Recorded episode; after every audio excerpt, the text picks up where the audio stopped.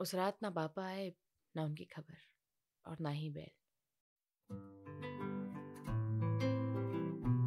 पेश है एक पहाड़ी लड़की। मेरे यानी कविता खत्री के साथ, जहाँ आप मिलोगे मेरे पहाड़ से और मुझसे।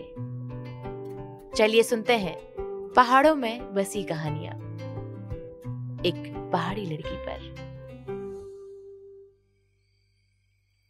हमारे घर में नोकिया के वो 1250 वाले फ़ोन थे, एक माँ के पास और एक पापा के पास।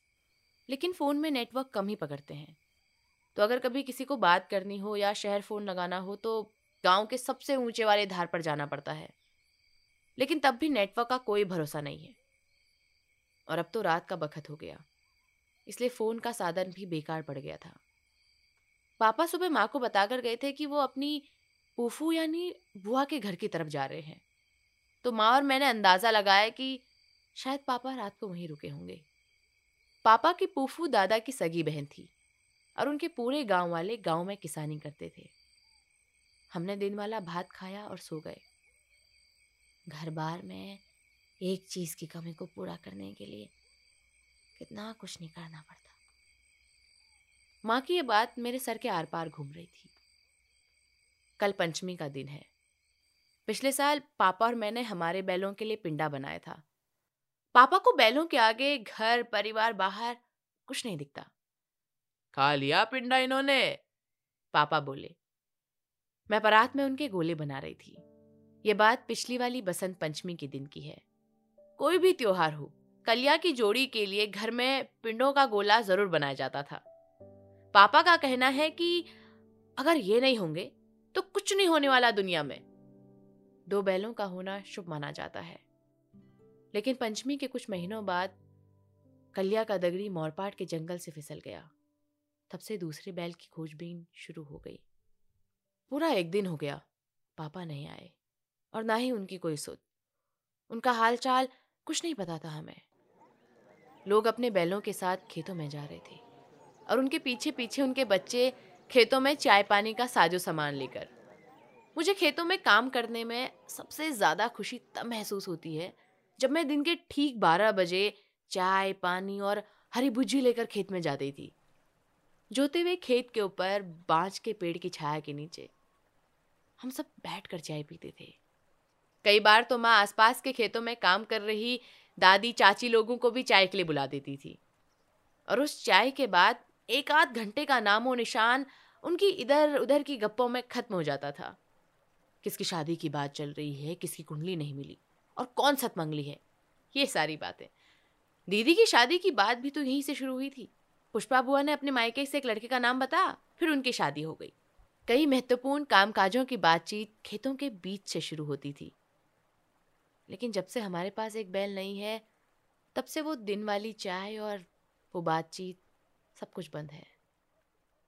बाकी बखत तो गाँव में किसी को दूसरे की सुधी नहीं रहती। सबका पूरा दिन कैसे बीतेगा, सब निश्चित है। जैसे सुबह जंगल जाना, फिर दिन का दाल भात फिर गोबर और उसके बाद गाय भैंसों के लिए घास। धीरे धीरे मेरी ज़िंदगी भी इसकी आदि होती जा रही थी।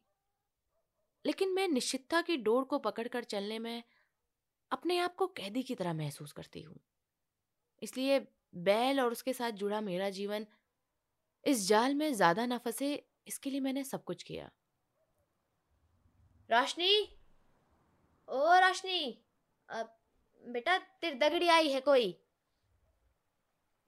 मेरी दगड़ी? कौन होगा? बाहर स्कूल की सफ़ेद वाली ड्रेस में पिंकी खड़ी थी। उसने बालों में काला रिबन लगा रखा था। जब मैंने उसे स्कूल के आखिरी दिन देखा था तो उसके बाल छोटे थे। और अब उसका कद मेरे बराबर का हो गया था। वो शायद अभी स्कूल से आ रही थी। लेकिन वो पिछले एक साल से कभी मेरे घर नहीं आई। और आज अचानक उसका यूँ आना ठीक वैसा अजीब लग रहा था जैसे उस दिन बैल का फिसल जाना। पिंकी, कैसी है? मैंने उससे पूछा, लेकिन जवाब में उसकी तरफ़ से कुछ नहीं आया।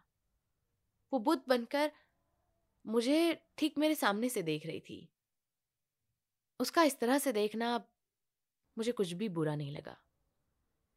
क्योंकि खुद की स्थिति को देखकर मैं बहुत बुरे से बहुत पहले ही गुजर चुकी थी। मेरे हाथ पाँव फट गए थे और बालों पर मैंने पिछले हफ़्ते से कंगी नहीं लगाई थी। उसने मुझे, मेरे जीवन के दो विपरीत पड़ावों पर मुझे देखा, जहाँ मुझमें ज़मीन आसमान का अंतर था। स्कूल के वक्त मैं खुद का बहुत ख्याल रखती थी और उससे ज़्यादा साफ़ सफ़ाई का। उन दिनों मैं स्कूल में सफ़ाई अधिकारी हुआ करती थी, लेकिन अब मुझे अपने पहनावे से, हाथ पाँव से कुछ उम्मीद थी नहीं। इसलिए उनका ख्याल रखना मैंने उस दिन से छोड़ दिया, जिस दिन मेरा पेपर छोटा था। पिंकी खड़ी होकर मेरे भीतर उस रोशनी को ढूंढ रही थी जो उसने स्कूल में देखी थी, और शायद जिसे देखने के लिए वो यहाँ आई थी। लेकिन यहाँ अब वो रोशनी रहती है जिसे हाथ पाँव के चीरों से ज़्यादा बैल के ना मिलने का दुख है। उसकी तलाशी पूरी होने पर वो चली गई, लेकिन उसने पूछा नहीं कि मैं कैसी हूँ। माँ की फिर से आवाज़ आई कि तेरे पापा का फ़ोन आया है। लेकिन इस बार खुशी होने की बजाय मैं अपने भीतर उस तलाशी को पूरा करना चाहती थी, जो पिंकी कर रही थी। वो यहाँ क्यों आई थी? और सामने खड़ी होकर मेरे भीतर क्या ढूंढ रही थी? मुझे इन सवालों के जवाब जानने थे। माँ ने कहा कि तेरे पापा बूबू के साथ बैल लेकर आ रहे हैं। मुझे इस बात पर भी बिल्कुल खुशी नहीं हुई। मैंने उस पूरे बखत सोचा कि बैल के ना होने से मैं स्कूल नहीं जा रही हूँ। लेकिन पिंकी ने मुझे मेरे भीतर ही उलझा दिया। क्या स्कूल ना जा पाना और मेरी हालत एक ही स्थिति थी, या मैंने उन्हें एक बना दिया? रात को बैल घर आ गया। सब खुश थे। पापा ने कहा कि अब तो दोबारा एडमिशन ले लेना। लेकिन इन तमाम बातों के बावजूद मेरे चेहरे का रंग उड़ा हुआ था। मैं अपने भीतर उस तलाशी को पूरा करना चाहती थी जो पिंकी कर रही थी।